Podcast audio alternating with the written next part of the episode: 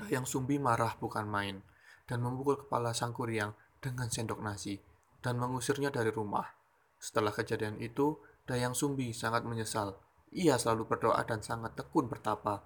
Hingga suatu hari, sang dewa memberikan anugerah kepada Dayang Sumbi, yaitu berupa kecantikan yang abadi dan tidak pernah tua. Setelah diusir ibunya, Sang Kuryang berkelana ke berbagai tempat hingga akhirnya sang kuryang kembali lagi ke tempat Dayang Sumbi. Kemudian, tidak sengaja kedua orang tersebut pun bertemu. Sang kuryang akhirnya jatuh hati kepada Dayang Sumbi. Sang kuryang pun melamar Dayang Sumbi, dan Dayang Sumbi menerimanya. Pada saat sedang berduaan, Dayang Sumbi melihat bekas luka di kepala sang kuryang dan menanyakan kepada sang kuryang, "Bekas apakah itu?"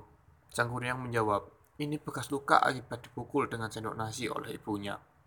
Mendengar pertanyaan tersebut, Dayang Sumbi kaget dan memberitahu Sang Kuryang bahwa dia adalah ibunya, Dayang Sumbi. Namun Sang Kuryang tidak percaya dan tetap berniat menikahinya.